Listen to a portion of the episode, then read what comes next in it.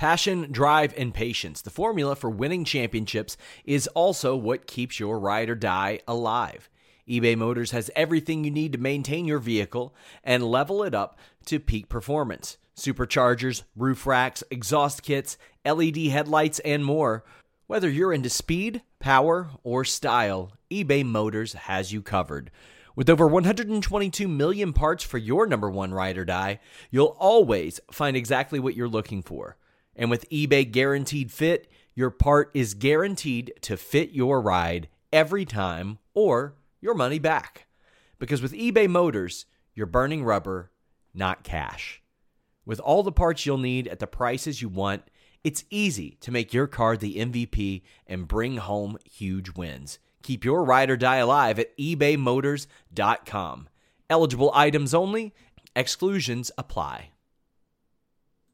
Say goodbye to your credit card rewards. Greedy corporate mega stores, led by Walmart and Target, are pushing for a law in Congress to take away your hard earned cash back and travel points to line their pockets. The Durbin Marshall credit card bill would enact harmful credit card routing mandates that would end credit card rewards as we know it. If you love your credit card rewards, tell your lawmakers hands off my rewards. Tell them to oppose the Durbin Marshall credit card bill.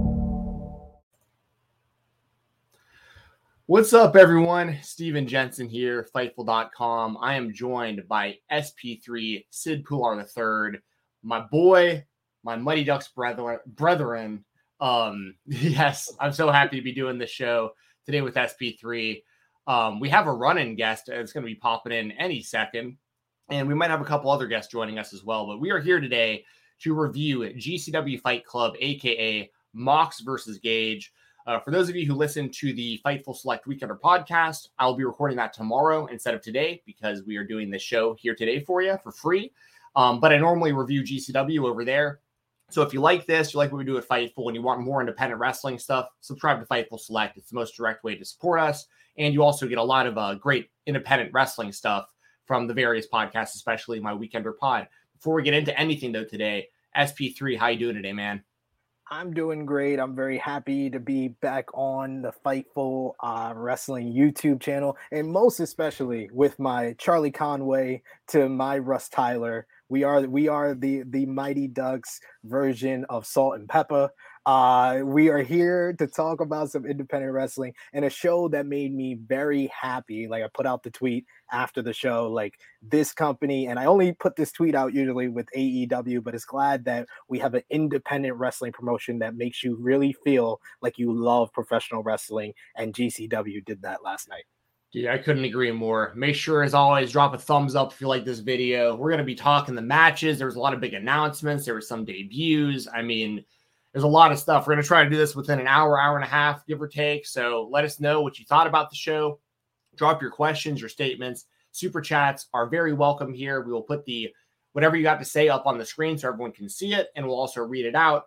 Um, so if you have any questions you want us to answer, you got any thoughts about the show, any thoughts about the results, the debuts, anything you want your voice heard, super chats, we'll make sure to address those for you today on the show as well.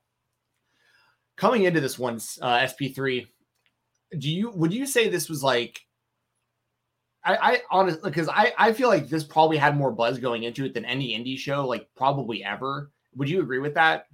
Yeah, I said it on uh, the True Hill Heat weekly podcast yesterday. I was like, this is the biggest, this had the biggest independent wrestling match of the year in the main event with Moxley and Nick Gage. And I, you know, I, I felt like it was a big match already because I've been following kind of the build up since Moxley, uh, you know, reappeared in GCW at spring break over WrestleMania weekend. And I've been looking forward to this match ever since then. But the, the video package, the, the countdown to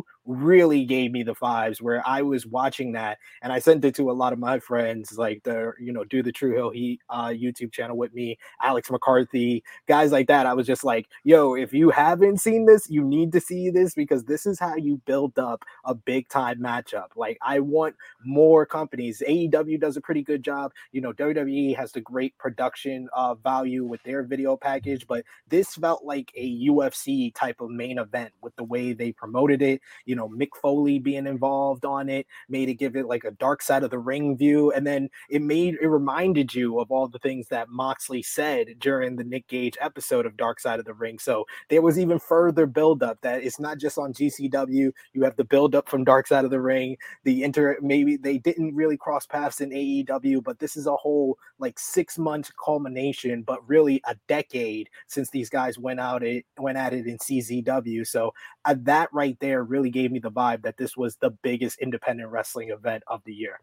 Yeah, I couldn't agree more, man. And like speaking to like the the build up and the production and everything, I'll also say as somebody who watches every GCW event, this was probably the best production they've put on like on FITE TV as well.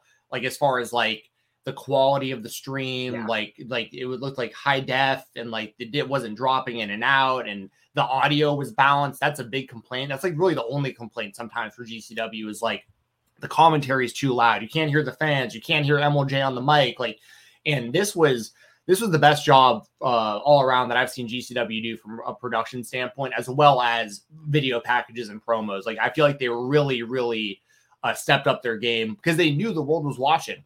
Yeah. That's I say it about Impact Wrestling whenever we do our uh, our post shows for their for their big pay per views. Certain companies, like when you know the eyes are on you, like you gotta deliver because like that's like your real chance. I bet you there were a lot of people who watched that show last night. It was probably the first time they've seen GCW, and they were taking a you know they were taking a chance.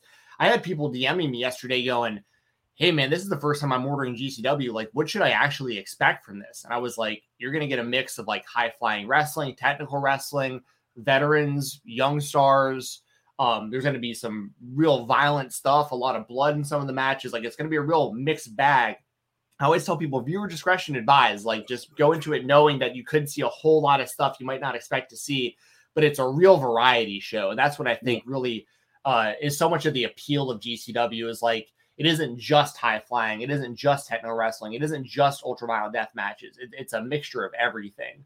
So I uh, I couldn't agree with you more. We got our first super chat here. Kevin Steets says, rewatched the Hammerstein vid this morning, and one name popped in my head: Sean Waltman. Well, that'd be pretty sick. I mean, yeah, uh, Sean Waltman definitely a guy who uh, I, I, the the current generation of wrestlers really respect, especially from like an in ring standpoint. You see a lot of uh, I mean, hell, uh, Jordan Oliver uses that uh that like spinning that spin kick in the corner like X Pac and yeah. stuff. I mean, a lot of influence there. And I remember X Pac doing Chikara. Was it Chikara like years ago? Yeah. Um. So yeah, it's uh, I, would like to see Sean Waltman. Um any any any other thought? We'll talk about the, the video here, uh, you know, in a little bit. I will say, I mean, I totally teared up while watching it. I was like, I was like, this is beautiful. I can't believe this. It, it was so raw and so real. So, um, so yeah, let's talk about the show itself. We started off the night with what was supposed to be a one-on-one match between Ninja Mac and Alex Zayne. Um, Alex Zayne, of course, uh, you know, with the former Ari Sterling, who was in 205 Live, a very short run with the WWE, but the silver lining being that he is fantastic and he's been on the indies uh, you know since leaving and he's like number one contender in ring of honor he's popped yeah. up in impact gcw really all over the place you got ninja mac who's like the next kind of the next breed of high flyer very innovative does stuff that um I've really never seen before. Like, I mean, I, have I've gotten used to seeing some of it at this point, but like, it's always impressive to watch the stuff he does. And then you get the addition, the surprise addition of Lio Rush, who is a guy who I feel like guys like Ninja Mac and Alex Zayne probably look at and go like, "Oh yeah, this guy like they probably pulled some some tricks from him because he's yeah. so innovative." Um, so SP3 man, how did you feel about this match? Give me some of your thoughts, um, maybe some of your favorite spots, and then we'll kind of talk about the finish and uh, where it goes from here. I really like uh, Ninja Mac. I, I, discovered him a couple of GCW shows ago, and really the match that really stood out to me in recent memory was the Art of War Games, that multi-man ladder match where he did probably one of the more insane versions of the Sunset Flip Power Bomb. There in this match, this is this three guys who are just very skilled high flyers. Ari Sterling, aka you know now Alex Zayne once again. I'm glad that he's able to showcase his ability again again because this is a guy that, you know, unless you watch 205 live, you probably don't even remember that he was in WWE because he had really one match with Cameron Grimes where it was more about highlighting Grimes. He had a good like dive to the outside, but outside of that, they re- really didn't highlight all that he can do. And he's a guy I really first saw in Warrior Wrestling in a cool like uh, six man tag against the Rascals. So from there to see him go to WWE and now see him now, it's just like who like he needs the chains off. This is the type of guy that needs that chains off to really stand out. And it's the same thing with Lio Rush, even though he got to show a little bit of his skills, you know, during his NXT Cruiserweight title run. To see him back in independent wrestling, back without the chains off, that was great. And the the highlight of the match was really the the sequence between Lio Rush and Ninja Mac, where uh, Ninja Mac looked like he was going for the dive, and then he did like the springboard into the Superman pose, and then he just starts they start going running the ropes and then he does multiple flips kicks Alex Zayne and then pops right back to the same spot. He started the sequence with Lio Rush. I was just like oh this is awesome. This is a great way to start the show. Um I felt like the finishing sequence it, it looked a little bit off, but it kind of made sense because you know too much in these multi-man matches, the save comes at like the perfect time and it looks kind of planned. I like the fact that Lio Rush waited too long and he missed out on breaking up the pin at the end to give Alex Zayne the victory. And that shooting star press, like knees to the back, just a great finisher. And that's something that I did see, you know, back when he was in Warrior Wrestling, Alex Zayne. So it's great to see that back from him. Yeah, dude, I couldn't agree more, man. Like those spots were sick. Alex Zayne having the chains off, Lio Rush as well. It's it's great to see. Alex Zayne is a guy who like I, I, he's deceivingly large, like in comparison to what I think people, how big he, people think he is, like because of his yeah. style of wrestling. That was one thing where I was surprised with his WWE run, like with it being as short as it was, where I was like, man, like he's got the size where like he's so different in the ring from most people, and he still has the size. Like I felt like he would have actually been a really good fit there if given you know the right circumstances. But like we've been saying, so many of these wrestlers are rebounding. I mean, not just rebounding on the indies, like they're thriving beyond what they were even doing on you know mainstream television. So like, yeah, um, so yeah, I, I agree with the finish. Uh, your thoughts on the finish as well, man. Like, it it seemed a little strange, but like there was an element of, of realisticness to the idea that Lio just didn't because he climbed the rope so slowly that it was like, you know, he was basically selling on the top rope still and yeah. trying to make it to break the pinfall. The only downside to doing something like that, and it's not even like GCW's fault or the wrestler's fault or anything. It's the fans, I think, perceived it as like a, like a botch or like the the yeah. finish wasn't what they were going for. So the fans seemed like they were a little out of it. But when you look at it from the outside looking in, kind of like from a realistic standpoint, I, I, I totally agree. Like, um, so yeah, this, that was a really good opening match, and that's what GCW is really known for too. Like they'll open a show with either a match like that or a scramble, and just high, just just action packed matches, uh, get you really ready for the show. Um, that led into Chris Dickinson and Starboy Charlie taking on Joey Janela and Marko Stunt uh, Dickinson and Charlie, you know, now a team after feuding for a while in GCW. They had some really good one-on-one matches, and over time, Starboy has earned the respect of Dickinson. Dickinson and Joey Janela, a tag team in their own right in GCW, and you know, of course, you have Marko Stunt, who most people know at this point from AEW, as well as Joey Janela. But it's always cool because I know and I get it. I know there's a lot of people who don't like Marko Stunt. I get it. Like I get that he's short. I get all that stuff. But if you watch this match, tell me this guy can't work. You know what I mean? Like he can yeah. definitely go in the ring. It's just his height is going to just give you this perception of him. But I feel like he's able to overcome that with his talent when he's given the opportunities and it's done right. Um, there was a point in this match though where like he looked like he he might have got his bell rung. Yeah. Um, yeah, he was having that big comeback and and he was really like he was really fired up. Jumps off the top rope, hits that missile drop kick, but like kind of landed on the back of his head and just laid in the middle of the ring. Now, what I'll say is this I always get scared when somebody's not moving and then someone else grabs them by the head and then and moves them. Yeah. And that's exactly what they did for Marko. I'm hoping Marko was laying there going, like, I'm not actually hurt. Like, just just get me out of the ring. But I will say that, like, just just food for thought for anybody who sees somebody with like a neck injury or something like that. Don't grab them by the head and like move them out of the way because that could really mess things up. That said, Marko finished the match and uh, everything seems to be fine, but I was a little worried there. Um, how did you feel about this match, SP3? Some of your favorite thoughts and uh, the finish?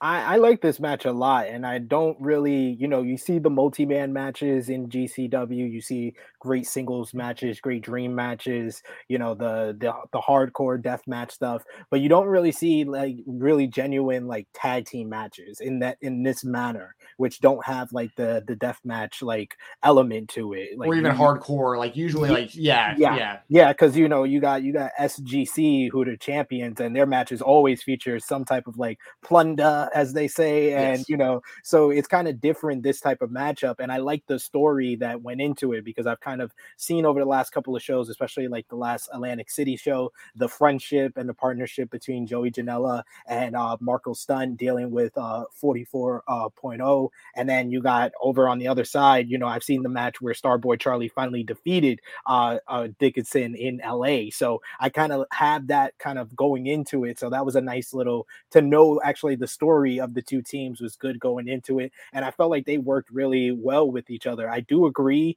the Marko stunt comeback was great. And then for him to like be in the ring and he was like not moving, I was kind of scared there. And it, you can kind of see there was like a lot of talking between the referee and Marko to make sure he was okay. And then Joey just pulling him by the hair. I was just like, no, please don't do that. Like, that's not what you're supposed to do. Like, you could have just pulled him by the legs. I know that's not even good either, but something other than the head, I was hoping, but uh, I, I think they kind of rebounded from that and really like finished the match very well. And I, I like the little promo afterwards by Joey Janela, you know, acknowledging the history between Dickinson and uh, Janela, because that's what you need. Because for someone like me, like I really got into GCW really like last year uh, during the gathering because I was really into the For the Culture uh, show that AJ Gray put together, and I really was like invested in that. I love that. That's probably one of my favorite shows of last year, and that made me get into GCW a little bit more and watch the FITE TV stuff. So you know, to to not have that much, you know, history watching and following GCW, it's nice to have guys that you know from other places, like in this match with the guys from AEW and Dickinson from ROH. And then you get to appreciate someone like Starboy Charlie, who you don't know that well, but I've really gotten to know him over the last couple of shows, and I'm really impressed by him. And totally agree with what Joey Janela said. He's a stud, and I like the partnership there with Eye for Eye. Yeah, yeah, for sure. And and the thing with Starboy is like he's legit like 17 or he's 18 years old now. Yeah. So like, and he's been wrestling for a handful of years already. He he's like uh that's one thing GCW does that's it's it seems risky, but it keeps paying off. Like they'll put a lot of investment into really young talent like Nick Wayne, Billie Starkz, Starboy Charlie, like like literal teenagers. I mean, Marcus Mathers has got to be young. I mean, I know he's young. He's probably right around those ages. I mean, he dates. Billie Starkz, so I mean, he's probably like 17 also. So like, I mean, there there's yeah, I, I the Starboy Charlie, they have serious serious plans for long term. It feels like, and him and Dickinson as a team has been really cool. Um, yeah, uh, it's cool to mention too with uh with for the culture because that those shows have been so good. Those for the culture shows. Yeah. And I just wanted to shout that out real quick because that's just a perfect example of like why representation is so important in wrestling. Like you watched for the culture and then discovered GCW because of for the culture basically or started getting invested in GCW yeah, after watching for the culture. That that's huge because I went to a show, uh, I think it was in 2019, where um, I, the main event I remember uh, vividly. I don't know if you remember in uh, Brooklyn. It was in Brooklyn in New York, and the main event was Nick Gage versus Low Life Louie and Nick Gage cut him open with the pizza cutter, and the New York Athletic Commission shut the show down. Basically, they they they were able to finish it, you know, with someone else coming out and finishing up the match. But Low Life Louis was cut open; he had to go all the way to the back. So I was kind of like taken aback a little bit by that. Like I, I know Nick Gage. Eh, I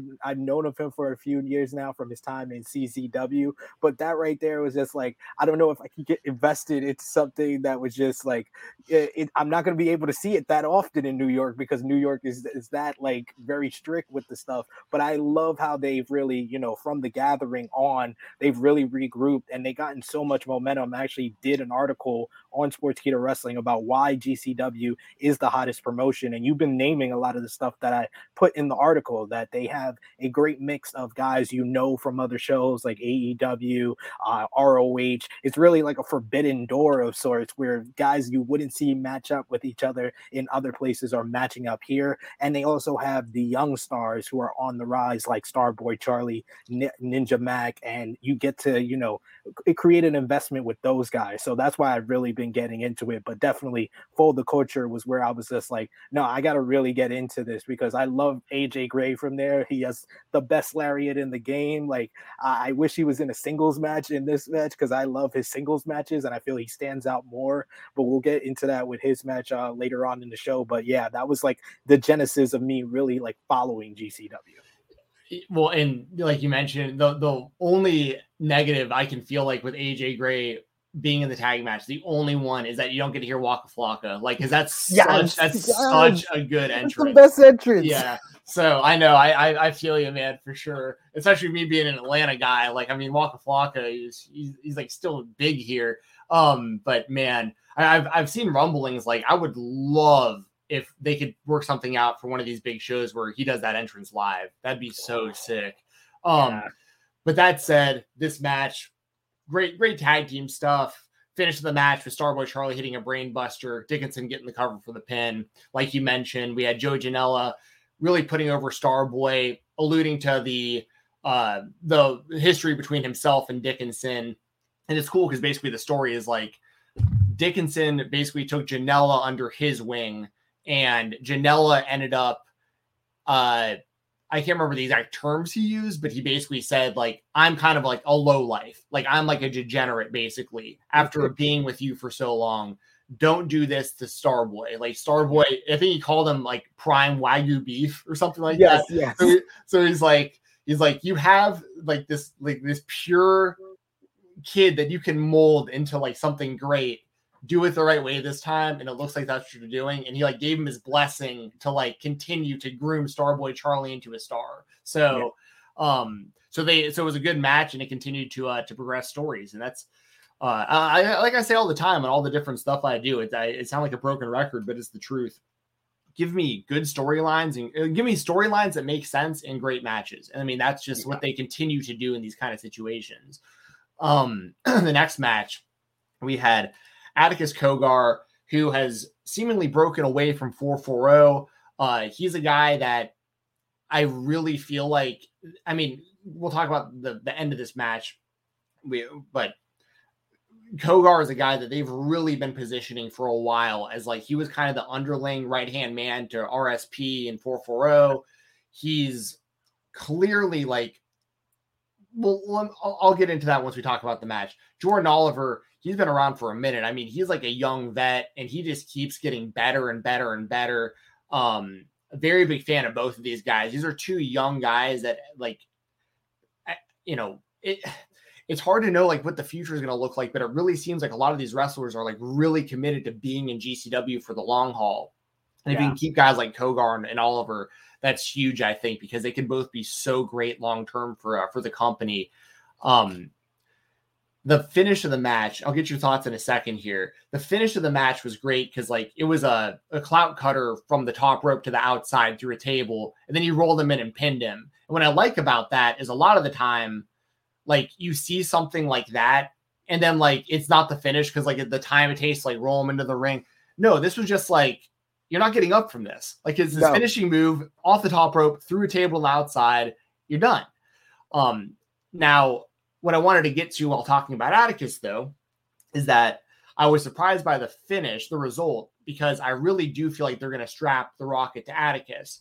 Now, the after the match, when they were, uh, you know, it looked like it looked like they were going to like kind of end on good terms, and and Oliver, you know, they're raising each other's hands. this is what was really telling about this. And I want your full thoughts on, on this match and the story.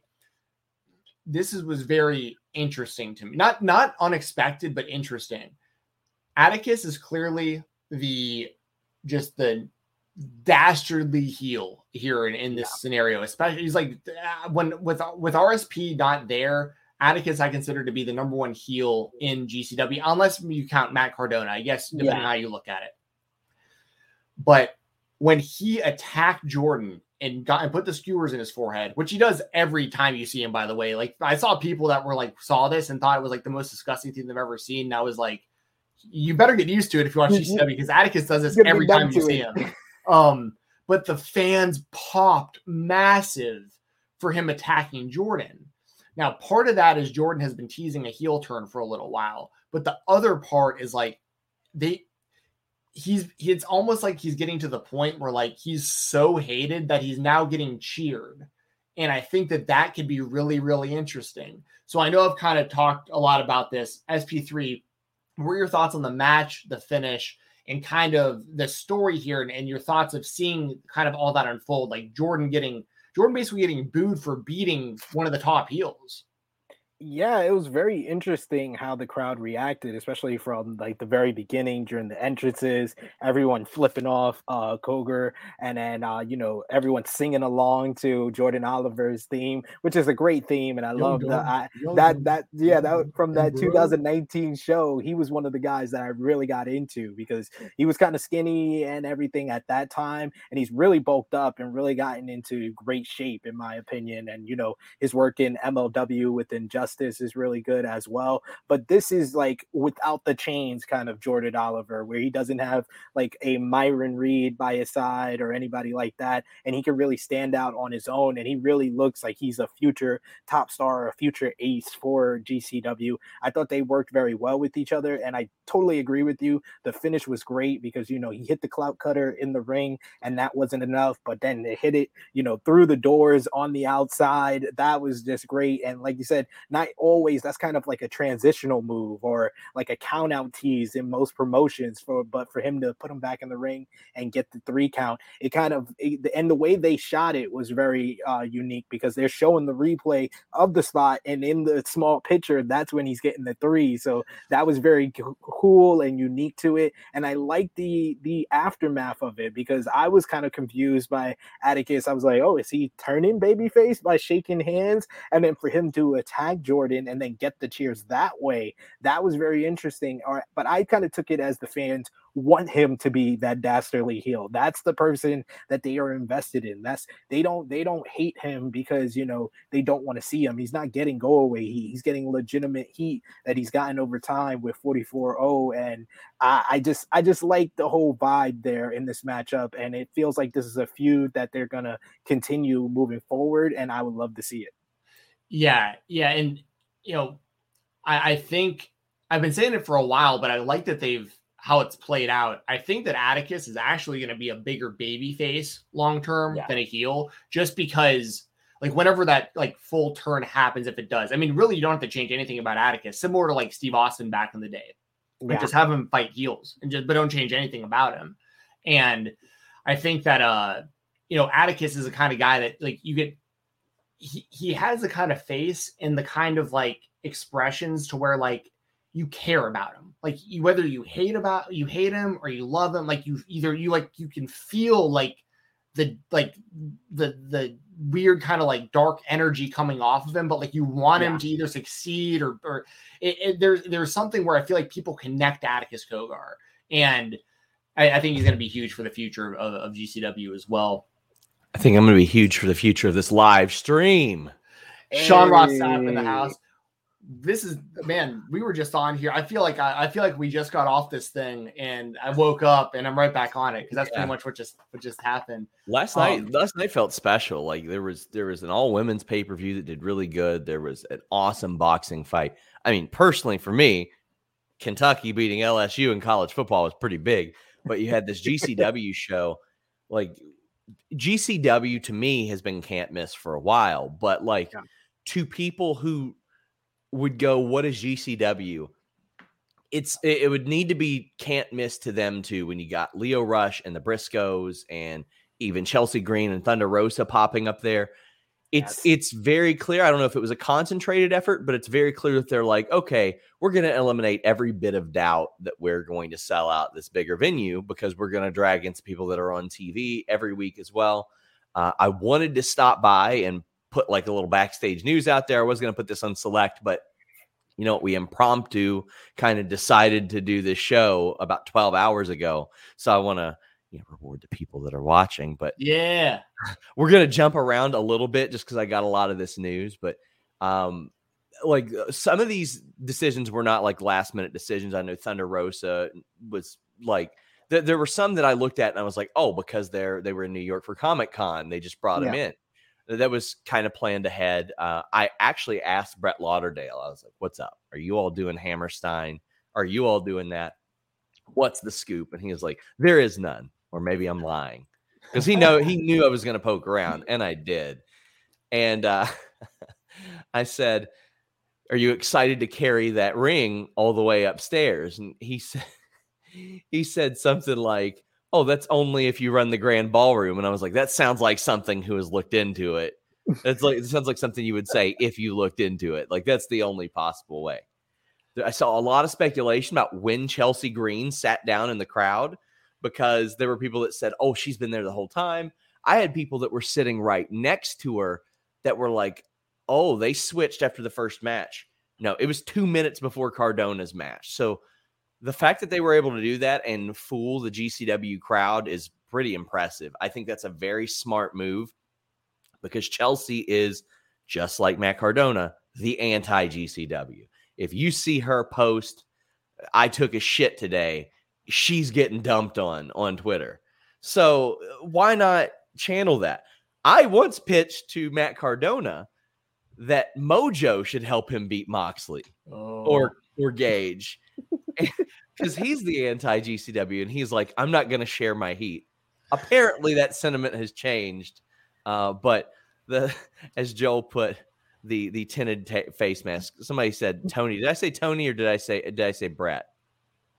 I hope said I, Brett. I thought you said Brett. Okay, yeah, I thought you said Brett. Okay. he, um, Chelsea Chelsea low blowed um Effy. Uh, Effy, geez, yeah. for a second. She low blowed Effy so hard that the mask came off. yes, yes, it did. That was so good.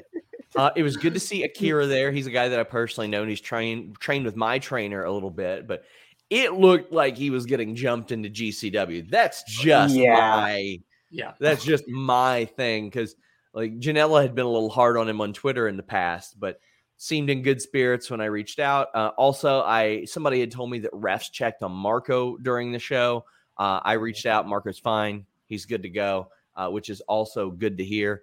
Um, man, this is good news for GCW running the Hammerstein Ballroom. I'm, I don't know how I could not go. Like when I, I'm looking at these two shows, and I'm like, which is going to be the show that I need to go to for the sake of work. And I'm looking at the Royal Rumble and GCW, and like I'm going 70% GCW right now. That's unreal. So before I hop off here, what are some of the what are some of the things that you all think that they'll put on that card? Ooh, that's a real good question. You got to do Briscoes versus SC SGC. That yeah. that I I feel like that was what they were kind of building to because that kind of kind of came right before the announcement. And I would think after Nick Gage's promo at the end of the night, they can do Moxley versus Gage too, and yeah, like yeah. put it inside a steel cage or make some type of stipulation where the violence will be up even more. I think that would be a perfect match as well. And um Matt Cardona and Chelsea Green versus Effy and Allie Katch. Yep, that's a no-brainer. That that mixed tag is a no-brainer. Um, the Briscoes coming out was probably the most shocking thing of the night for me because they they just don't do that. Like, I mean, yeah. for example, I mean, they, they, there's a lot of stuff they don't have to do in their deals. Like, I, I every time ROH hits me up, like, oh, who do you want to interview? And I was like, well, I've never interviewed the Briscoes. It's not even a they ain't doing it, anything like that. It's just like they don't have to, so why even bother? But there was maybe I don't know if it's foreshadowing whatsoever, but they did do a show in Mexico last month, which is the first indie that they've done in good God, I don't know how long because they did CMLL stuff. I don't think they had done indies since House of Hardcore in 2018. And they did a couple shows that month and th- they had severely like scaled back like any outside ROH stuff. So it was well before the, the pandemic that that happened. Um, Thunder Rosa coming out, my God, like the, the pop that she gets everywhere. Yes, everywhere. If, if like if Chelsea Green gets crapped on every time she tweets, every time Thunder Rosa does, does anything, it's a predictable reaction. It's going to be this loud, thunderous thing. Like it's just unreal, man. Um, just what what a fit as well, throwing her right in there in the scramble. Yeah. I do hope that they step up their women's stuff and they have more women's matches. They need that. You can't just rely on Allie Katch, who I, I adore. I think she's wonderful, but it's good to bring in a Thunder Rosa. And even though Chelsea Green doesn't fit there, that's a good thing to not fit there. It's a really good thing to not fit there. That's how you capitalize on the Jerry Lawler and Jim Cornette and ECW heat and all that stuff. It's somebody who it's like it, it's as simple as a Bianca Belair promo. They don't go there. They don't. They're not supposed to be there, and it works really well. And Brett Lauderdale and GCW have gotten really, really good at uh, at manipulating that. Also, the video that played for Hammerstein, uh, man, that was getting hyped up to me personally all day, and it delivered. I thought that was a special video. Uh, every everybody's the hero of their own story, but you can look at all those people and you can hear every single thing that they said, and you can you can find somebody on Twitter who probably that night said all that stuff, just trashing them. Some hater on the internet probably said that to or about each one of them before that even happened. I heard that there were people getting legit emotional as this was being produced and as it was shown to them. And uh, that makes me happy to see. I mean, being a regular in any indie is often a labor of love, and it's paying off for a lot of these people. I mean, I mean, it's not quite the Duffy Wrestling League on heels or anything that we're watching play out, but I mean, this is an underdog story, and GCW probably shouldn't have worked the way that it has, but it yeah. has. And it's one of those things I always tell you guys what you like. You need to see an AEW show live to understand it. You need to see a GCW show live to understand it. Like, it's very good. But yeah, I wanted to come through, drop a few little notes on you guys. But uh, I'm hoping these things will become a regular thing. If you guys uh, respond well, drop some super chats to the fellas, leave a thumbs up, all that good stuff it was wonderful seeing you guys. I'm about to go watch the Bengals uh, knock Aaron Rodgers out of Green Bay. Hell yeah! See you, Sean. See you, Sean. Um, yeah, man, I agree with all that. And yeah, and, and I, I was kind of thinking too, probably Mox Gage too. I, I'm thinking probably is what they do Hammerstein for the main yeah. event. Um, I want to see AJ Gray in a big match, a big singles match on that one. You know, former GCW champion himself. That, that that's a whole story in, in itself as well. Him winning the title and losing it on the same night. Like people still want to see him like with the real title run. They have a they have a real whole like it's similar to AEW in a lot of ways. Like they have people lined up and ready. Like when spots open for certain, you know, titles or stories and stuff, like they're they they they have it all set up, ready to go. Um, yeah. So hell yeah. When speaking of, of, you know that stuff, um, kind of in the timeline of the show that we're at, we were right there at you know Brett Lauderdale coming out to the ring. Matt Cardona interrupts him. Of course, we get Cardona versus Effy for the Internet Championship, and then as Sean was mentioning, Chelsea Green makes her debut. Now, like Sean was saying, I, I totally agree. Chelsea Green, very similar to Matt Cardona, does not uh, fit in in GCW. Not but at all that's perfect. As, as long as it's not an entire roster of people who don't fit in GCW, if you got a few, that's perfect because that's the kind of heat that they're trying to draw with with that kind of stuff.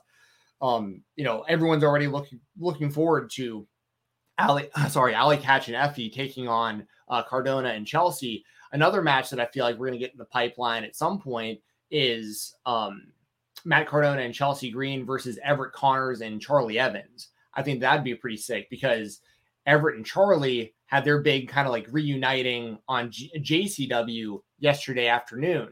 So, and Everett's been doing good things in GCW as well. So I think that him and Charlie in GCW would, would work really, really well. And if they're going to kind of do these mixed tag type matches, uh, you know, basically the more the merrier, right? Like if you have a yeah. bunch of, uh, you know, couples that want that are that are really talented and they want to get involved, you know, have matches with other really talented couples, like it could make for some really, really good stuff. Um, so as far as the match itself, what's so funny is so like the match starts with Cardona hitting what they call the sack rider, which I think is the best name for a finisher for a heel Matt Cardona in GCW ever. Obviously, for those of you who don't get it, if you just somehow don't get it, Zack Ryder was the name of the WWE. Sack Rider has multiple meanings. Um, and I, I thought that was great. Um, the story told between the two was good. Uh, and you know, Cardona winning, but like we mentioned, it was due to Chelsea Green coming in. She once again she low blowed Effy so hard that her mask came off. Um, and uh, and yeah, how do you feel about this, man? Like I, I, thought the match was solid. They got the internet title back onto Cardona. Cardona's career was on the line, so like he yeah. stays in GCW, and I think it meant a lot too that he was a part of that video package. Like it seems like he's there for the long haul. Um, even saying, you know, like I think his line in it was something to the effect of you have all the tools, but you're never going to be a top guy. We wish you the best in your future endeavors. Yeah. And I was like, man, that's like that's like cutting deep, dude. Like that's so real. Like that's exactly probably what he heard when he was like, yo, like that exact sentence. You know, so like um, how do you feel about the match, the finish, and of course, uh, you know, Chelsea Green uh, coming into GCW to be with Matt Cardona? Matt Cardona is one of the main reasons why I decided to write an article about GCW because you know, this is a guy that got released, and like you said, he probably heard that verbatim what he said in the video package uh, from WWE. And you know, when he came to AEW, I heard a lot of people like, "Oh, they're getting all the same WWE guys. He's a WWE guy. They don't need to have him there.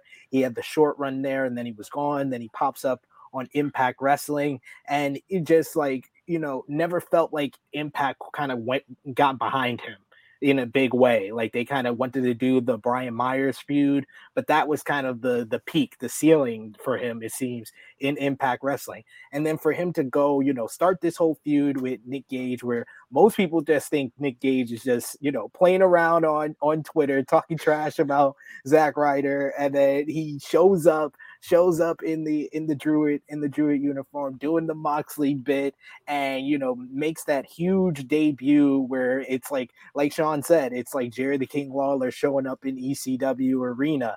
And then the whole the um homecoming uh show that was like like the gathering like i said got me reinvested into it. The homecoming was just like no this is the hottest thing in independent wrestling because everybody was talking about cardona versus gage and for him to win and get that win and the scene that it created that's when you you have an independent promotion that is picking up steam that a lot of people are saying is the hottest promotion and then it goes viral it becomes the number one trend on twitter that's when gcw was like put the stamp on it that they're the hottest thing in independent wrestling and matt cardona is really responsible for that so i've been loving his heel run because it really has revitalized his career and that's why i think it did mean so much that he was a part of that video package because he is their top heel you know Atticus Cogar, he has all the potential to be it for the next like five to 10 years if he's going to stay long term with GCW. But right now, nobody gets more heat than Matt Cardona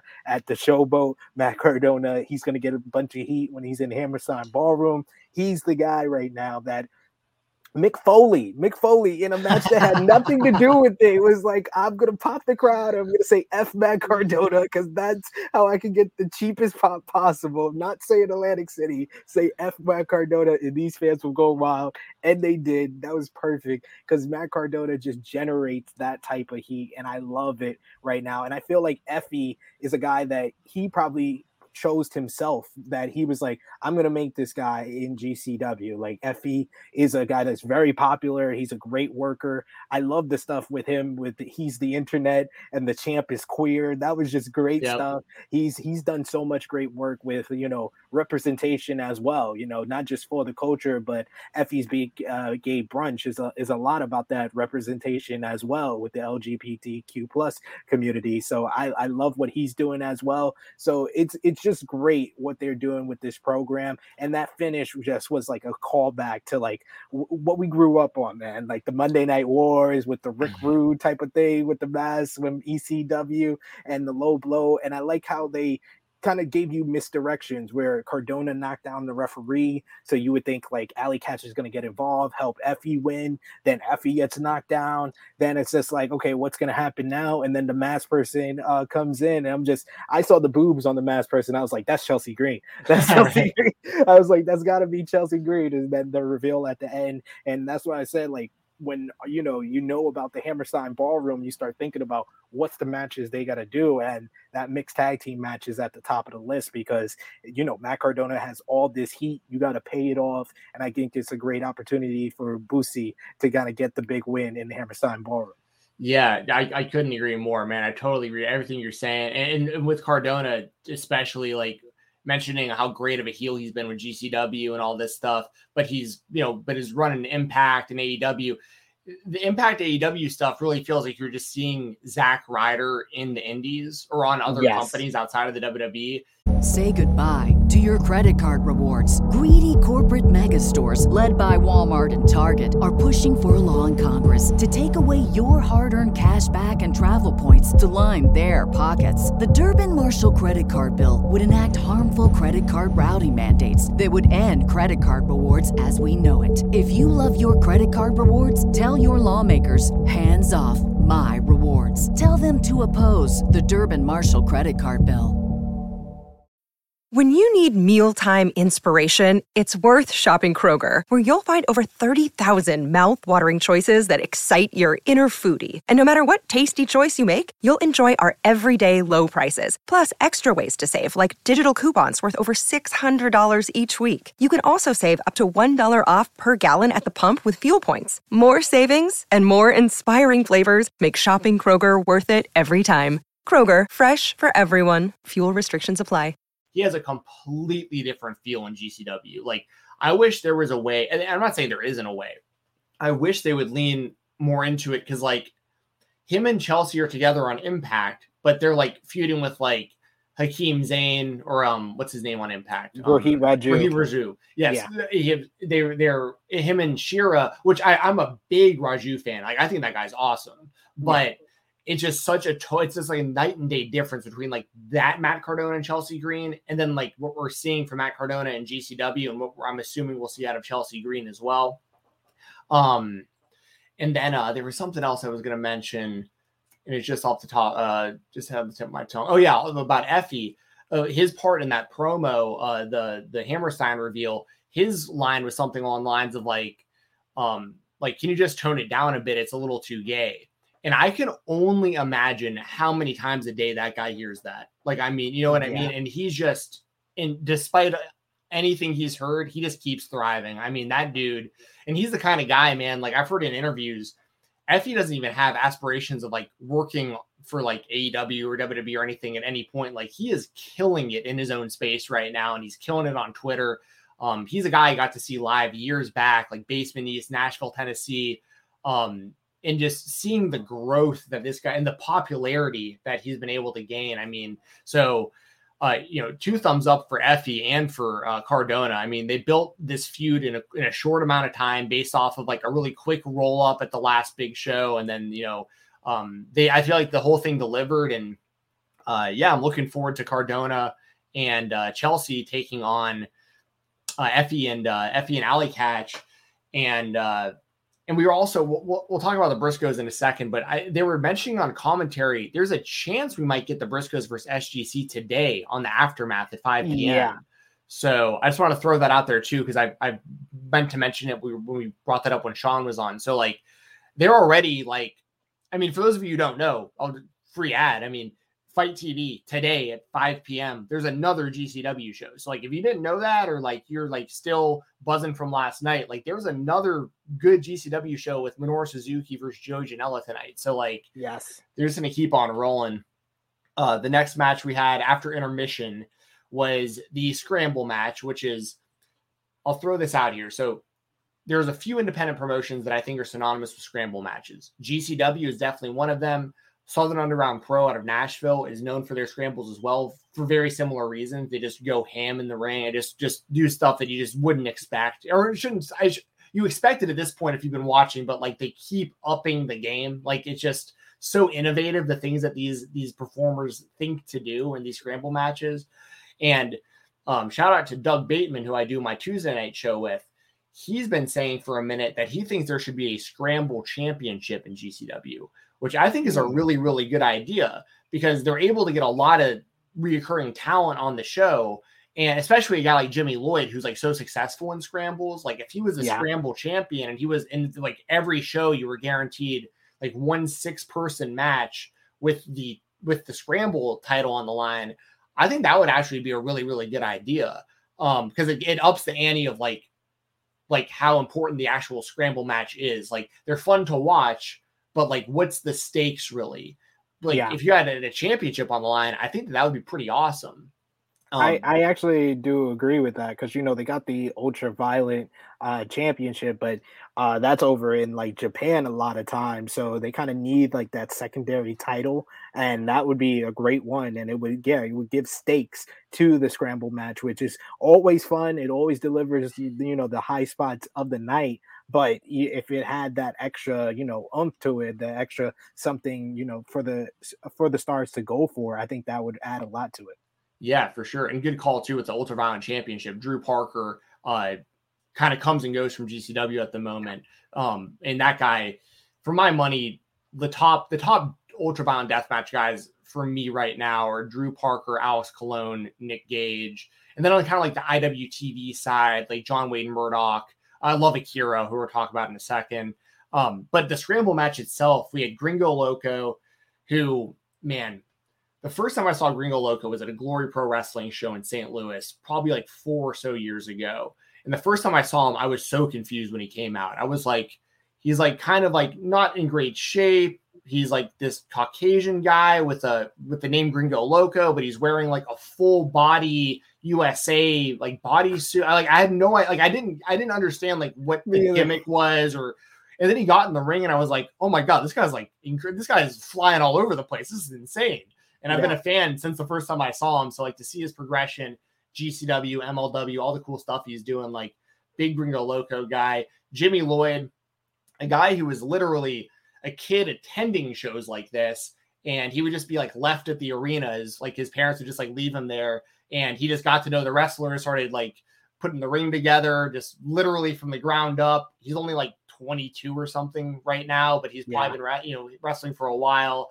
Um, and he's a guy he was another one of those guys from the video package where he, it was his line was like, you know, why don't you start taking this seriously? Because that's what people when they see him, they're like, this guy's a wrestler, but he can really go in the ring. Like the looks are just him and Gringo Loco both like looks are very deceiving based on like what they do in the ring. Calvin Tankman, a guy that I have been a big fan of. He's another guy I got to see in Nashville years back. And every time I see Tankman, he's a little bit better than the last time. Like he is continuing to get better and better. He's the kind of guy who can pick you up over his head and throw you over the top rope or do a front flip over the top rope and hit you. I mean, yes. And, and, and I love his stuff he does in Paradigm Pro under like the UWFI rules and stuff. Like he's become a very credible kind of striker on top of all the other cool wrestling stuff he does. Braden Lee, straight brazy, a great up and coming high flyer, a guy that I, you know has been doing a lot of good stuff in GCW lately. I can mimic the same thing for Dante Leon both of those guys are like the, they're two of the main futures, I think, of kind of the high flyers of GCW, Dante and, and Braden Lee. ASF, I know this is a tall comparison. I've compared him in the past to a young Rey Mysterio, a, a smaller guy who's doing stuff I've never seen before. The way he can bounce off the ropes, hit certain combinations.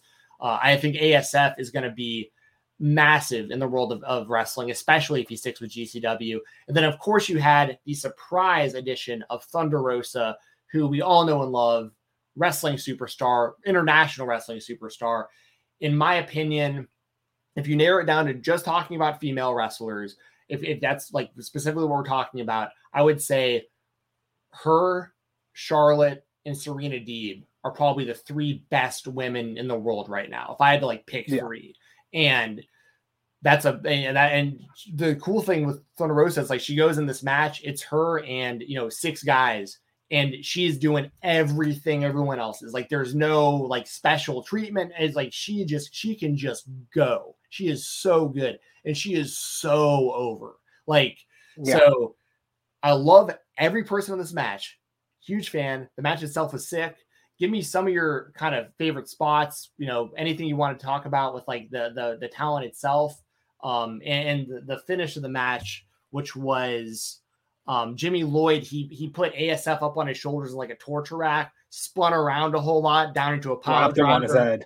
Looked great. So give me your thoughts sp3 um thunder rosa yeah i totally agree with you. I would go uh thunder rosa sasha banks and and uh Serena Deeb, yeah. I would say in the ring, but I would say out of those three, out of the women you named, Thunder Rosa is the total package because she has an identifiable look. She has charisma that really can't be explained. She has the it factor, and then she can just go in the ring. Like she's one of the best, the best wrestlers. Don't even put a gender on it. She's one of the best wrestlers in the world. And it's crazy for someone like me that I've seen her career from like it, uh, first time I saw her was in Lucha Underground as Cobra Moon, to see where she was there to where she is now, it's so amazing. Better. It's it's such an evolution of a performer, and she's a person that I've interviewed twice. And uh, honestly, yeah, she's my best best women's wrestler, my favorite women's wrestler in the world. I love them shouting out Sean in in the uh, on the commentary, so cool. saying that that's his favorite as well. So that was a great moment as well for me. Um, but yeah, it was just a fun match, hall full of spots. Thunder Rosa with the corkscrew off the top rope was a great moment moment. Um, ASF, I didn't get Rey Mysterio vibes. I got really Juventud vibes. But either way, this guy is very, very unique, and he stood out in this matchup. I very uh, similar vibes between Juvi and Rey, though. I mean, that's like yeah. tall praise either way for sure. Yeah, one hundred percent. I love this spot. Um, I think it was Jimmy Lloyd uh, about to give the uh, Styles clash, and then uh, Leon comes off the top rope with a cutter at the same time. Never seen something like that before. I love Calvin Tankman kind of being the anchor of everything, but still keeping up with the fast movement in the match. And he's a guy I discovered uh, in the uh, Blood Sports event during the Gathering last year. And like you said, like he's a striker, but he can still mix it up and high fly. So he's so versatile, and I think he has a big future ahead of him, whether it's in MLW or on the independents or a major promotion uh, signing him. Either way, he's going to do great stuff. But really like this match. Uh, I totally agree with you. Like Jimmy Lloyd needs something because like he's a guy that deserves to have some type of title, and you could tell that GCW are in love with him. He's one of their mainstays, so I want to see him do more in the future. But he's very young in his career, and he's going to get there. He's a, he's a guy that you could see being GCW heavyweight champion in the future and holding it for a long time. But uh, this was this was a fun match, and that's what the scrambles are supposed to give you. Yeah, uh, yeah, for sure, man. Uh, this yeah, this was just this was just great. This was great stuff all the way around. Uh, Jimmy Lloyd too. I mean, you know, they have so much faith in him that some of the shows are like he's running. Like they have like Jimmy yeah. Lloyd's uh, branded GCW shows, and once again, he's like in his early twenties, and he's only going to keep getting better. Similar to a guy like uh like Jordan Oliver, like you were mentioning. Sometimes it just takes a little while to grow into your body too. You know, just yeah. just the facts of the life sometimes. Like Jordan, the, he gets the knock for being lanky, or, or at least used to, and now it's like he's still a little on the thin side, but like he's growing up. I mean, like these guys are going to fill out. Think about what yeah. Jon Moxley looked like in CZW versus what he looks like right now. I mean, it's like exactly. two completely different guys. So, um, and we get to see the real progression. A guy like Nick Wayne, who's like, you know, a literal teenager. Yeah, he's kind of skinny. He's a teenager. We were all skinny when we were. I mean, I say I'm skinny. I've definitely gotten a lot bigger since I, you know, became an adult. I mean, it just it happens. So, um, so yeah, this was this was all really really good stuff. And like we were saying, I know I was narrowing my kind of list. I just for the sake of highlighting the women there, but of course, talents like Thunder Rosa, that regardless of gender, that's like Thunder Rosa is on that list. It's similar to like Amanda Nunes in, in fighting. Like, yeah, like Amanda Nunes is in the greatest of all time conversation, regardless of gender. Like that's how good she is. It, it, she she transcends any kind of uh, pigeonhole that you might you might think. You know what I mean? So uh, so yeah, the, the scramble was awesome and uh, Jimmy Lloyd with the win. And like like I was saying, and like SP3 is agreeing to, let's get it. Let's get a uh, let's get a scramble championship in GCW, Brett. If you're here, if you hear this, Brett Lauderdale, uh, I think I think that'd be a good idea. Like I'm usually against the idea of adding more championships and like potentially devaluing titles, but I feel like it would it would only up the importance of these scrambles because they do a scramble match on every show. So like you might as well yeah. have some extra stakes involved, or even it's something like a uh, almost like a money in the bank type thing where like every time like a certain point of the year, whoever is the scramble champion gets a GCW, almost like the the X division. Option C. Uh, yeah. yeah, exactly. So, um, so yeah, that was all good stuff. Next match we had was the GCW debut of Akira, who um I know I I don't know him personally, but I know people that are very close to him. Uh, he's associated with KOBK, Kill or Be Killed, um, I'm very close with John Mosley, who is a ring announcer, commentator, a part of KOBK, as well as Brett Ison. These are Nashville guys that, you know, I knew when I lived there. And Akira is a guy that for years people have been like, man, if he could just get into GCW, like um, no one, no one really understood why it was taking so long. But he finally got his chance. Like Sean was saying, they pretty much jumped him into GCW. Like that was that was what I was seeing on the timeline too. It was like it was just clips of him just getting destroyed, and it was like, "Welcome to GCW, welcome to GCW." My whole time, like, "Welcome, welcome, welcome, welcome." Um, you of course also had in this match, Akira was teaming up with Alex Colon, the former Ultraviolent champion, and G Raver, who is probably the most sadistic person in all of GCW. When like you look at like the grand scheme of things, the guy is a complete psychopath as far as like, and that's what he's meant to be on the show. And they wrestled the second gear crew, the combination of the mother F in truth, AJ Gray, Mance Warner, Matthew Justice. So uh this was great. I mean, one one spot in particular that I wanted to highlight real quick was the Doomsday device chair shot to the dome to the outside. Um, it was like the to see that is always brutal, but it's also one of those things where I almost felt good for Matthew Justice because he's usually the one getting hit in the head with the chair. So it's like, okay, at least Justice like got to smack someone else, uh, you know, this time.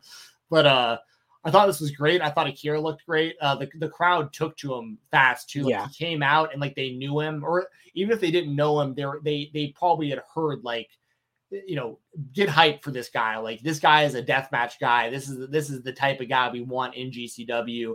Um, and I thought the match delivered as the SGG, SGC matches always do. They're always a lot of fun. Obviously, the walk uh, by Pantera, walkout music.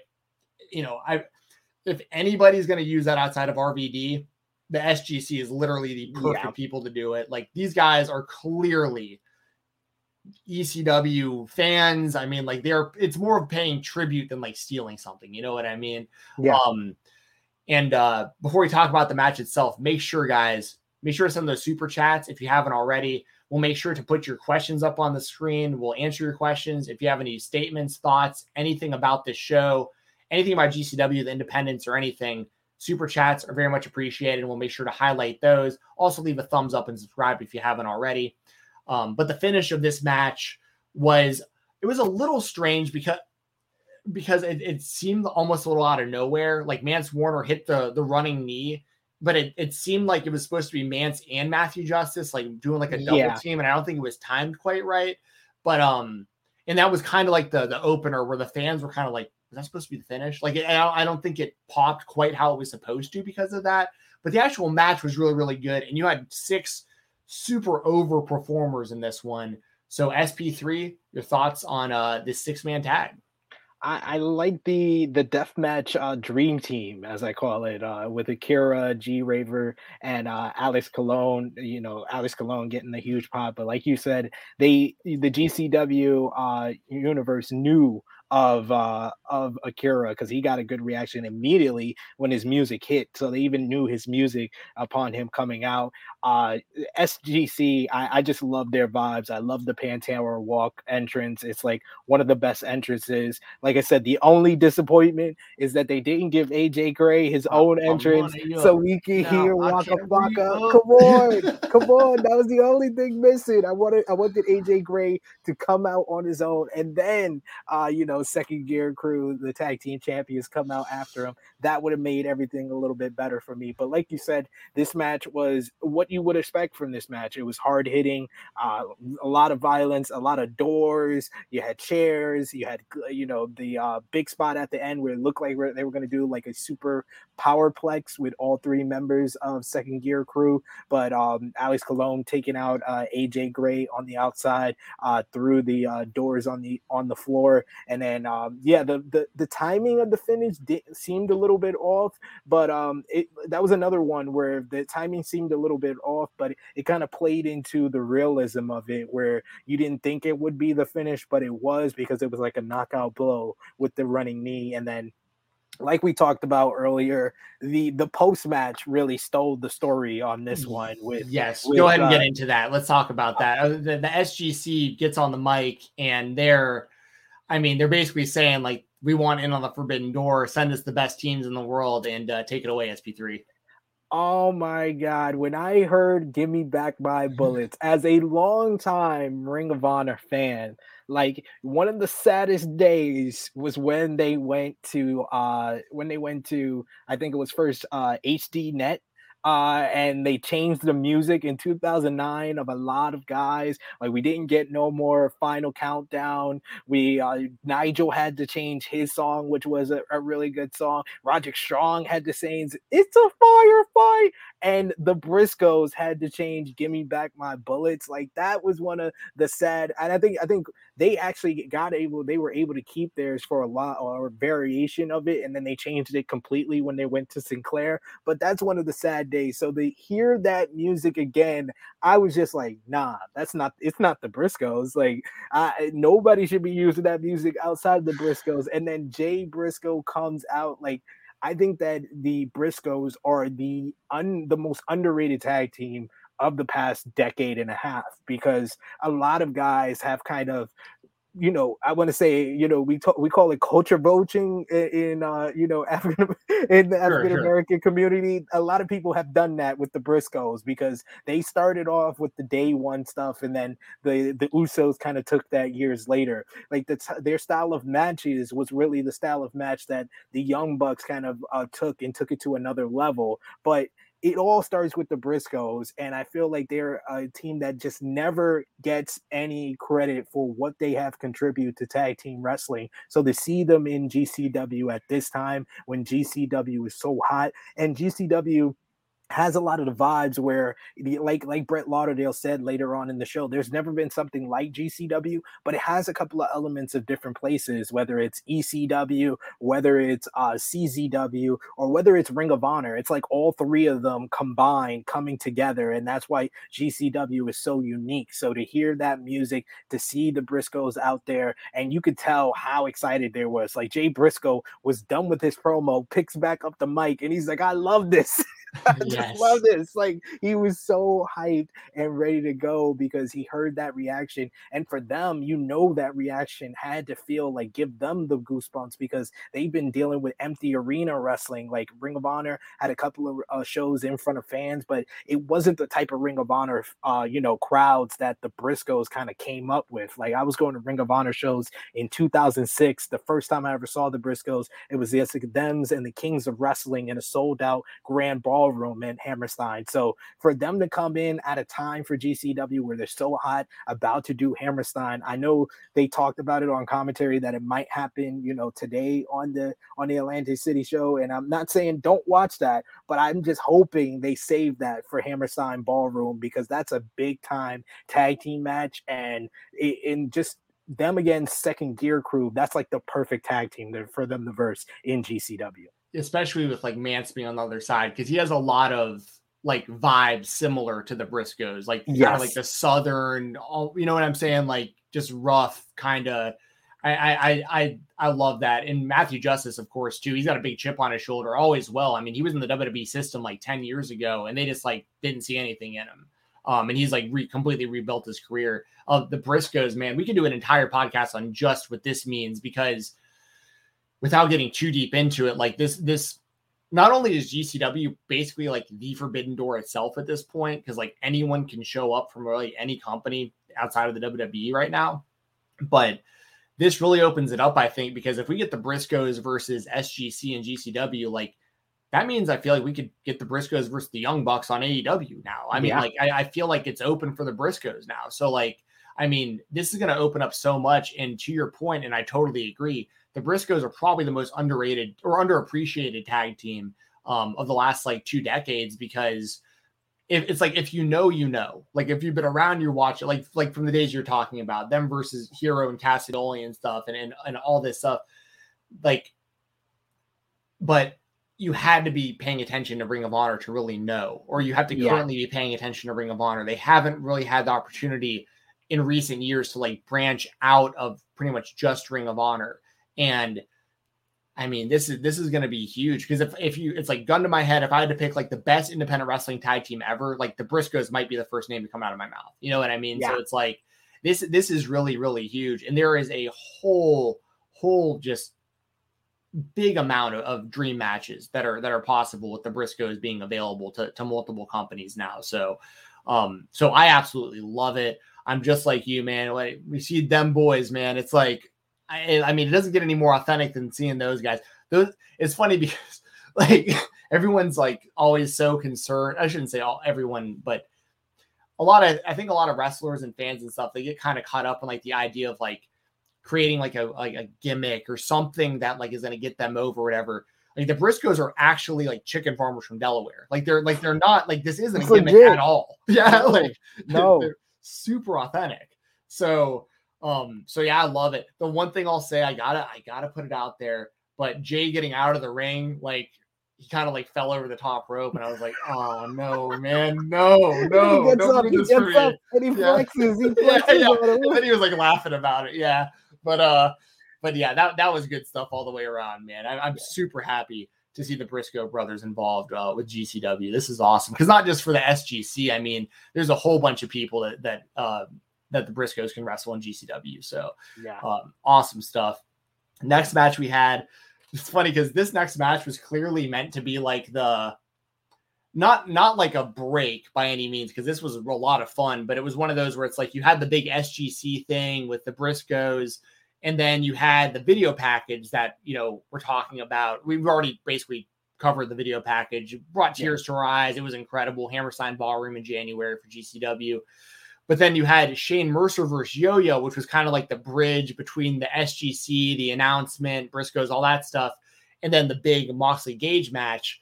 Um, we have Shane Mercer, who, so I'll just say this real quick. My brother, I talk about him a lot when I do podcasts because he's three years younger than me, but he only watches wrestling when he's around me. Like he's not a wrestling fan. I wouldn't consider him a wrestling fan, but he knows a lot more than the average person would because he's around me so much and I'm always watching it. And he was watching GCW with me last night. And during the Shane Mercer yo yo match, my brother turned to me and he was like, Shane Mercer is the best wrestler I've ever seen in my life. And it's not even close. Like he was like, this is like my new guy for sure. Because I'd shown him, like he's seen Shane Mercer before. He's seen him do the uh the moonsault and battery and stuff before, but yeah. he hadn't seen him do like tombstones literally off the top rope and like then carry someone and do like a lionsault you know into the moonsault and battery and all this so my brother was like marking out and yoya i'm a big fan of like especially because I, I really get behind some of those smaller dudes like him and marco and and and stuff like that because uh, it's like the talent's there like the talent's 100% there so the one critique i would have on this match is like and this is nothing against anybody, but like Yo-Yo kicked out of everything. Like I feel like yeah. if you hit a tombstone off the top rope, like that should just be it. Like it's really hard to top something like that. Now, granted, the finish was supposed to be a backflip moonsault off the top rope, but uh yeah, I mean, just complete insanity. So huge shout out to Yo-Yo, huge shout out to Shane Mercer. Um, one thing I can always say about Shane Mercer is like when I think I've seen it all, that dude continues to be creative with it and doing stuff that I really never thought would ever be possible for a human to actually to accomplish. So um the finish of the match once again just to put it out there, it was basically the moonsault and battery, except he did it as like a tombstone pile driver. Tombstone like, variant of the yeah. moonsault battery. He was like he was I mean, they're just, they're just so lucky that nobody gets hurt on these kind of things. Like when he did that, when he did that that tombstone off the top, you could see his head like on Yo-Yo's or his hand on like Yo-Yo's head, trying to like make sure his head didn't hit the ground because that's just so sketchy. But yeah. I'll say this: like as long as they're safe and like they're they're healthy coming out of this stuff, like as a fan, I'm all about seeing stuff like this because it's so like mind blowing to see to see people do stuff like this. So SP3, man, this was like kind of the co-main event or kind of the bridge between like a, a few big announcements and the big main event. But what did you think about this Shane Mercer versus Yo-Yo match? This was like a a high spot version of a G1 match. You know, the G1 style is just like sprint all action, and this was it. And like like you said, like your brother said, like Shane Mercer is just unique. Like people kind of had the same type of vibes when they talked about Brian Cage from his uh you know independent wrestling, but like Shane Mercer takes what Brian Cage has done on the independent scene and just takes it to the next level. The tossing Yo-Yo into the crowd, um, the the the moonsault and battery every time he does it, and like you said with that tombstone, the, the craziest part for me was that he tombstoned him on the turnbuckle first before yeah. he tombstoned him into the ring. It was just like, do you want to give this guy a concussion or you just just did by did that by accident because that was basically the old uh, El Generico brain buster. Brain buster. that was the he basically did that, but the tombstone variant of it and that moonsault and battery at the end, the tombstone variant, that was just insane. Nothing, not, unlike anything I ever seen before. And Yo-Yo um, impressed me for everything that he did take. Although I, I feel like he kind of kicked out of too much, he did impress me with his like resilience, with his selling. Um, he gave me a little bit of Akira Tozawa vibes, not the Tozawa that's the Ninja Master on Monday Night Raw, but the Akira Tozawa that before he came to WWE, or even the Akira Tozawa that we saw in the cruiserweight division before. He just gives it that vibes. He has that fire on his comeback. So this was a really strong match and a match that exceeded my expectations going in. Yeah, I couldn't agree more, man. That those guys are just nuts. They're nuts. It's shot a huge shout out to Yo-Yo for like allowing Mercer to do this stuff, and shout out to Mercer for protecting him while he was doing yeah. it. Yeah. Yeah. And there was honestly, there was a couple points in the match where I thought Yo-Yo was gonna win. After he survived some of that stuff, I was like, man, they're gonna put him over because that'd be pretty huge. But yeah. um, but yeah, this was all really good stuff. I think this is now maybe when they actually did the announcement from Brett. I might be yes. getting that. I, I, got that confused with right after the Briscoes, but regardless, we've we've covered that uh, incredible video package. Um, before we talk about the main event, y'all, this would be a great time if you want your thoughts heard or, or your your questions answered, all that good stuff. Send us send us a super chat. Put your uh, question statement, all that stuff up on the screen. Make sure to give us a thumbs up. Make sure to subscribe to the channel, all that good stuff. We really appreciate you hanging out here, talking some game changer wrestling with us today. Um, but this is the main event. We had Mick Foley come out to the ring. Uh, you could just tell that, and this isn't a, this is not a dig on WWE, but you could tell that Mick Foley hadn't felt like that in a long, long time. Like going out in front of a yeah. crowd and getting that kind of response. He was even talking about he's like my son Dewey. Like you know, I wish he was here because like this is what I like. This is what people like the younger generation that really only knows Mick Foley as like you know however they they see him whether you know the hardcore icon or they know him from like throwing being thrown off the cell or later in his career whatever like this is the type of version of Mick Foley that I think Mick Foley wants to be remembered for most is like yeah. the the the kind of the underground hero who who who eventually broke through and made it in the mainstream, but like he takes so much pride in, in having the respect of this type of audience. And man, he got this great promo, like we talked earlier. He said F Matt Cardona, which got a huge pop. Uh, yeah, bang bang. Um, uh, yeah, a lot of great stuff. He was talking about Mikey Whipwreck and ECW, and I mean, it was just a great promo. And talking about Terry Funk and uh, talking about how he used to be called a garbage wrestler, and this whole style was garbage wrestling, and like now it's like, I mean, depending on how you look at it, I mean, you got a you got uh, you know WWE in their own world. You got AEW right on their tails and in a lot of you know in a lot of senses. And then you have, yeah. in my opinion, GCW standing above all the other companies right now, including you know Impact, MLW, Ring of Honor, New Japan, you name it. I mean, I think GCW yeah. outside of AEW, I think GCW has the most buzz currently. WWE is established, like, but buzz wise, AEW and GCW. So, you know, Foley comes out, really puts his stamp of approval of like, I'm, you know, I'm the hardcore icon. I'm this legend, blah, blah, blah. This is where it's at now, though. Like, I'm giving the stamp of approval to Game Changer Wrestling. So, great promo. Um, did you have any thoughts on the promo itself before we talk about the main event?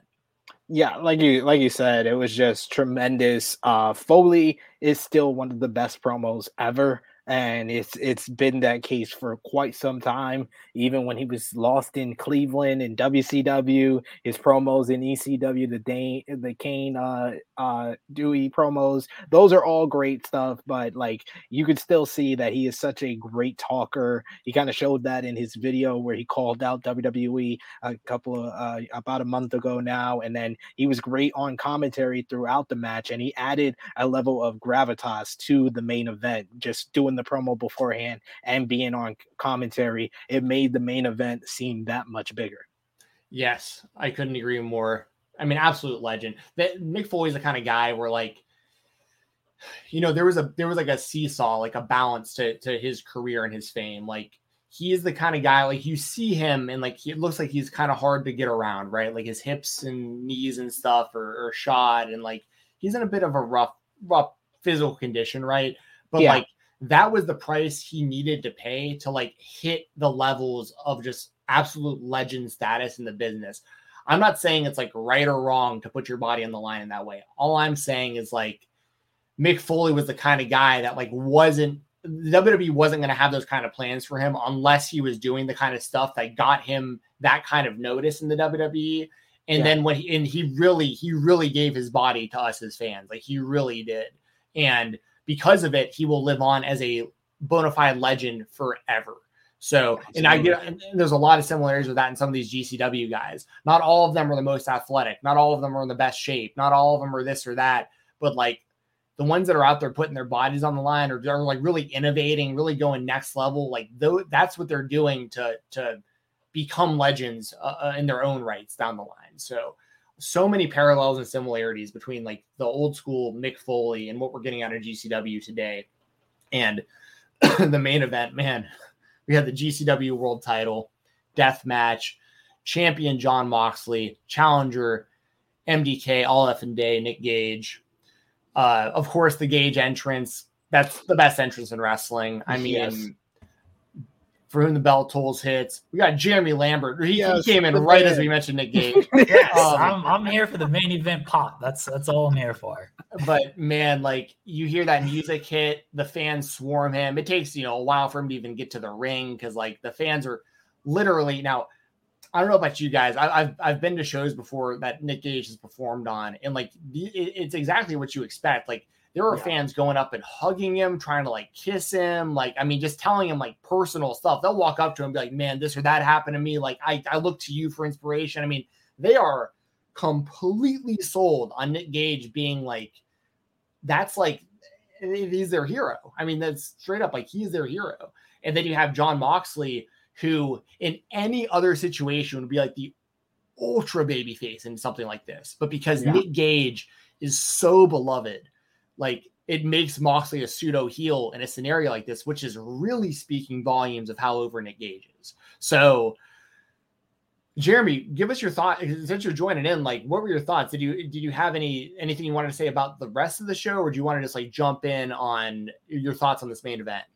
Oh, I thought overall the show the show was very good. Um, but yeah, I'm mainly here for for the main event pop. But everyone should watch like the entire show. A lot of cool moments, especially I mean the Hammerstein video. I'm sure most people have seen that on social media, but that was that was tremendous. Just very well done. Uh, the Gar- Cardona uh, Effy interaction and match and, and everything that happened there. Very good. The scramble stuff. Thunder Rosa, dude, Thunder Rosa rules. I heard you guys talking about her earlier, naming her in your top three and everything. But yeah, Thunder Rosa, she's awesome. Uh, and Lio, just so many great moments. Just like overall, what a great, what a great show. Main event when Gage hits him immediately with the light tubes. Jeremy. I was dying. I was like, oh, okay, this is I- how we're starting this thing. Exactly. go. I need Perfect to throw start. this, I need to throw this out there before I forget to. Shout out to my boy Emil Jay, the best in the business of what he does. Yeah. He when he high fived Mick Foley in the ring, I turned to my brother and said, "Dude, he is probably marking out so hard in his head that he's high fiving Mick Foley." And then I saw Emil tweet about it afterwards, like that, exactly that. And uh, he, he's the best in the game when it comes to like, especially the Nick Gage uh, Mhm. intro. I mean, the the way he fires everyone up and he does such a good job. But to your point, Jeremy, with you bringing that up, like that's how it all played out. Was like you get the classic Nick Gage intro. He's halfway through announcing Jon Moxley, and then just whack. So, He's like Jon. Oh, Yes. that that was so so tremendous. And i'm watching this with with the ep and she, all she could think about is like poor renee. Like she has to watch this and like just immediate first thing light tube she's like oh i hope renee is just watching netflix or something right now. Like please please don't subject yourself to this. But yeah i mean they started with light tubes and it just it got crazier from there. I was very worried for gage a couple of times the first one was the the back body drop to the outside through the glass I thought he messed up his knee uh, on that one. That one looked rough. And then when Moxley just like suplex tossed him onto the barbed wire, like, he landed roughly on his head. Like that bump Yeah. looked like it would have sucked if it was just in a ring. Like, but to take that on barbed wire, oh, that looked like it really, really sucked. So I was worried for Gage, but you know, he loves this shit. He kept going. Dude, like you're saying with Moxley, it's so funny because like would pr- I, I I don't know obviously, but would probably happen like before the match. Like he's probably talking to Renee, and she's like, she's like, I know you're gonna do crazy stuff out there. Just just just promise me you're not gonna do the pizza cutter in the mouth. Yeah. And like, Like, he's no, probably like, no, no, hey, no. don't worry about it. Like eh, you know, eh, you know, a couple little cuts here and there. Got to give the fans a little blood. but, I you got a baby now. was- I'm not gonna yeah. do that. he was draining. I mean, he was just pouring. Immediately, the, the Yes. light tube, and then immediately gushed right from the start. SP3, give us your thoughts, man. I, I I love that Gage had the bandana on, so he was like he didn't get split open on his uh light tube, but uh yeah, I mean they just kept upping the level of violence, like like Jeremy said that that backdrop to the outside through the glass and the barbed wire. I thought his knee was messed up, and I love the commentary like, oh, they're gonna focus on the knee, and Mick Foley's like, no, he just wants bloodlust. He wants blood. in this one, this is this is not about work. In any other match, yeah, you'll be working over the knee, but no, this is about bloodlust, and it definitely was. Uh, yeah, Jon Moxley gave his all. He bled for this match, and I love the whole commentary about he has everything to lose, while Nick Gage, this is like the biggest match of his career, so he doesn't want to lose either. It really gave you an investment in both guys, although you know, like you said, like you said, uh, Stephen, that um Moxley was the pseudo heel, you both could get behind either guy in this one. And I just wanted a great match, and that's exactly what they delivered. And uh, I, I I love the fact that they left one glass there, one and the glass had the dove on it. That was like a great. they, they, they talked about the juxtaposition in that, in that the glass is not just regular glass. It looks like glass that they kind of took off of one of the one of the panels at the showboat. It was just great stuff there. And then the ending really, it didn't even feel like that was supposed to be the finish because Moxley does the paradigm shift off the top ropes through the glass, but he took most of that glass, but it's still Nick Gage landing on his head off the top rope. So he got the win that way. I thought that this was a great match, but it was kind of similar of a death match, Omega and Danielson, where it was a great match and it was probably the best match they could have possibly done, but they still left a lot on the a lot of meat on the bone where they can go back to it. And that's why I say I think Mox versus Gage 2 is going to be the main event in the Hammerstein ballroom. Yeah, I, I completely agree I, with all of that. Like they they did leave meat on the bone. I think Mox Gage 2 is the biggest match they could possibly do at Hammerstein. makes all the sense in the world. And huge shout out to Jon Moxley, a guy who doesn't need to be doing any of this at this point in his yes. career. But like, I mean, he he's literally the definition of like doing something for the love of the game. Like GCW's, I mean, I know he's getting paid something, but GCW, he probably like doesn't even care what he's making because like this is like I mean, this is the same guy who claims he didn't even look at the last offer the WWE gave him. Like he just didn't. He just took the envelope, threw it in the trash can. It was like, ah, you could be offering me millions of dollars a year. I don't care. I'm out of here. Like, I mean, so it is. It is awesome to see. And Jon Moxley as the GCW champion, I think is very very smart right now because with GCW getting all the buzz it has right now, you get like the outside fans who might just be giving it a chance now, and they're like, well, what should I like really be like? I don't really know Ninja Mack or or or Dante Leon or whatever. But then they're like, wait, jon Moxley is the champion? Like, yeah. wait a second. And it's like, wait, you get a totally different. I mean, it's it's it's like the same version of jon Moxley from AEW, but like cranked to like volume 20. You know what I mean? Like, I mean, so I think this is all just super, super smart. Uh, the the booking of this entire show, the results of the show, outside of once again, I think Atticus over Jordan Oliver would have been a better uh a better move, but it'll that is probably leading to something very similar yeah. to AEW and Tony Khan. I can unironically say, let's let it play out. Like I, I, I don't, I, I, think there's actually good long term plans for all of these things in place. So like, I'm just looking, I'm, I'm just here enjoying the ride. Like, take me on this GCW ride. We are, we are really, really living in a uh, a real kind of renaissance time of, of professional wrestling right now. This is incredible stuff. You got any additional thoughts on the show or main event, Jeremy? Uh, main event, like like you guys were talking about, it seemed like the finish was a little out of nowhere, but I mean, it's a paradigm shift off the top rope, more or less through glass. Like that probably should be a finish. Yeah. I know, I know they like to do a lot of crazy stuff, and it's not a finish. But Mox's uh, move is is you know, it's it's more than just hey, this is a move on the indies. Like he's got to kind of protect that thing for for television and, and whatnot. So it was a good finish. I like the the Doves because like Gage was looked just very out of it. So like that one pain being there, one, it didn't telegraph the finish because you're like, well, they're gonna go through this pane of glass at some point. So clearly he's gonna kick out. And with the like doves coming up as like Gage is laying there, it's like, oh man, like this is like the death of this version of Nick Gage. Cause he mentioned in the Jericho interview, he's like, I'm on a losing streak right now. Like I need to, I need to get a victory. You know, after after the match, he's like, you know, it's been tough, but you guys keep going and everything. Like, so it was very symbolic that that pane of glass. I thought that was great. Just I'm not the biggest deathmatch wrestling fan. I will tune in for for the big matches, especially Nick Gage. Like that dude just rules. Man, this was this was a spectacle in the best sense. And I know they they had a lot of new buys and a lot of new fans. I hope it translates well for them. Joseph and I talked about it. Like they're kind of the the ECW you know, AEW, yeah. WWE. You can say what you want about Impact and ROH and all this stuff. Like GC, GCW is doing something different, and alternative to both of those promotions, and like they got the most buzz of these companies right now.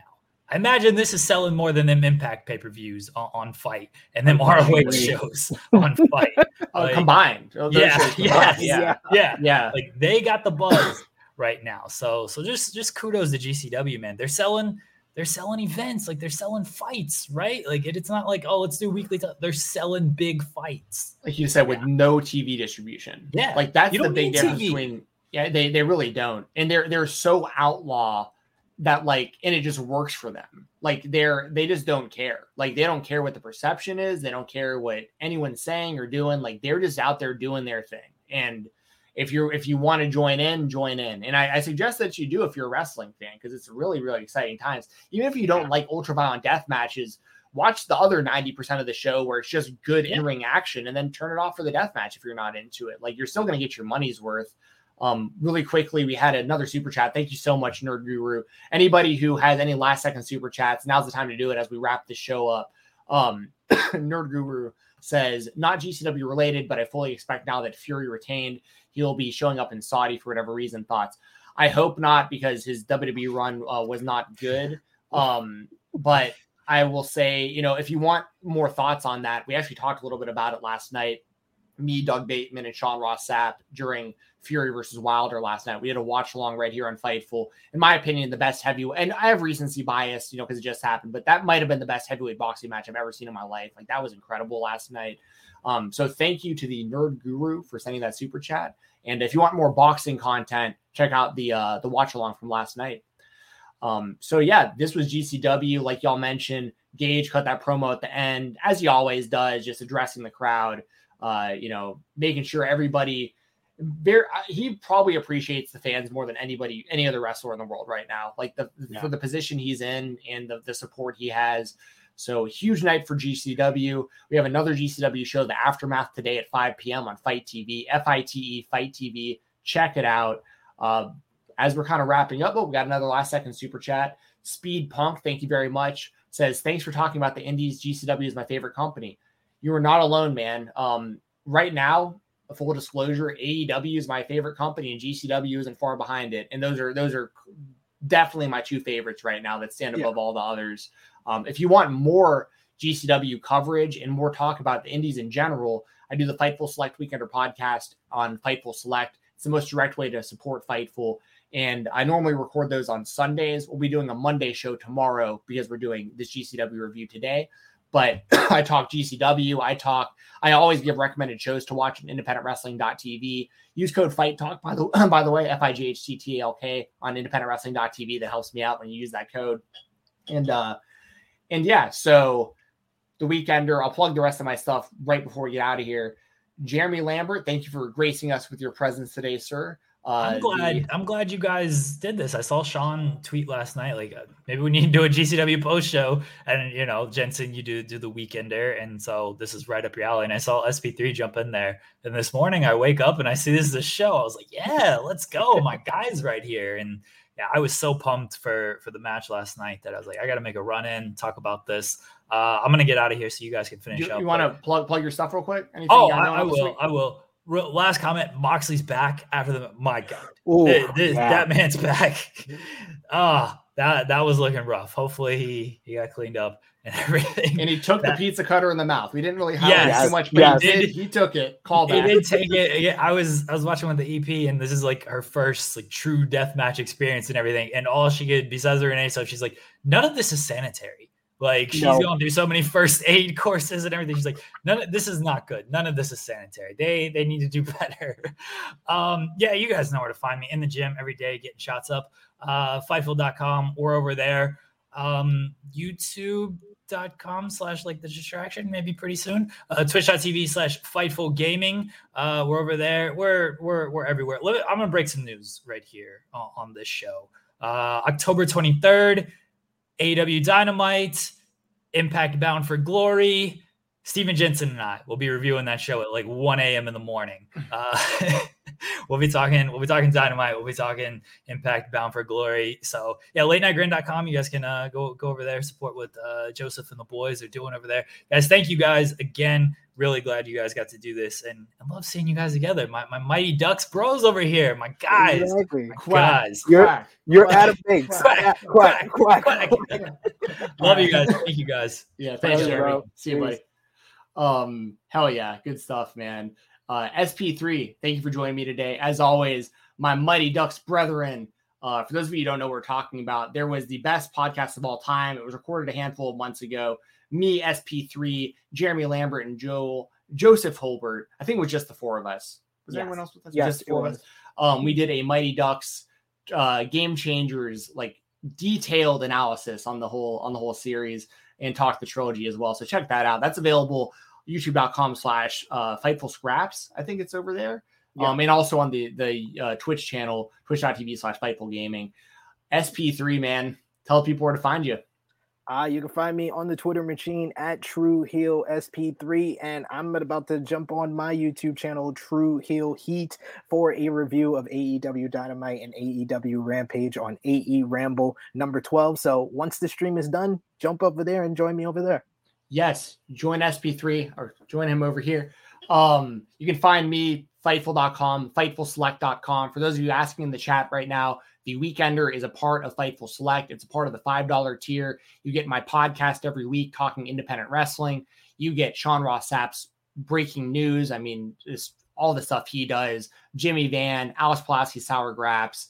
You get, a, uh, in my opinion, obviously I'm biased, but for five bucks a month, I think you get more than your your yeah. share of, of value there. So check it out. Support Fightful. It's the best way to support us. I do a show every Tuesday called Live Rounds with my buddy Doug. We talk mainly AEW, but we also talk mixed martial arts and whatever's going on in the world of wrestling. That's on the RVD Tito for Life channel at 10 p.m. Eastern every Tuesday. Check me out as well on the Fightful Twitch on Thursdays, myself and Joel Pearl. We've been watching a lot of WCW pay per views lately on there since we can't watch Impact anymore. But we're going to start gaming again soon. We're going to be playing some Nintendo Switch, I think, this Thursday. So subscribe over there and follow over at twitch.tv slash Fightful Gaming. Make sure to subscribe right here to youtube.com slash Fightful. Give us a thumbs up if you haven't already. Share the video if you'd like to. Thank you very much for joining us and talking some game changer wrestling. I love independent wrestling.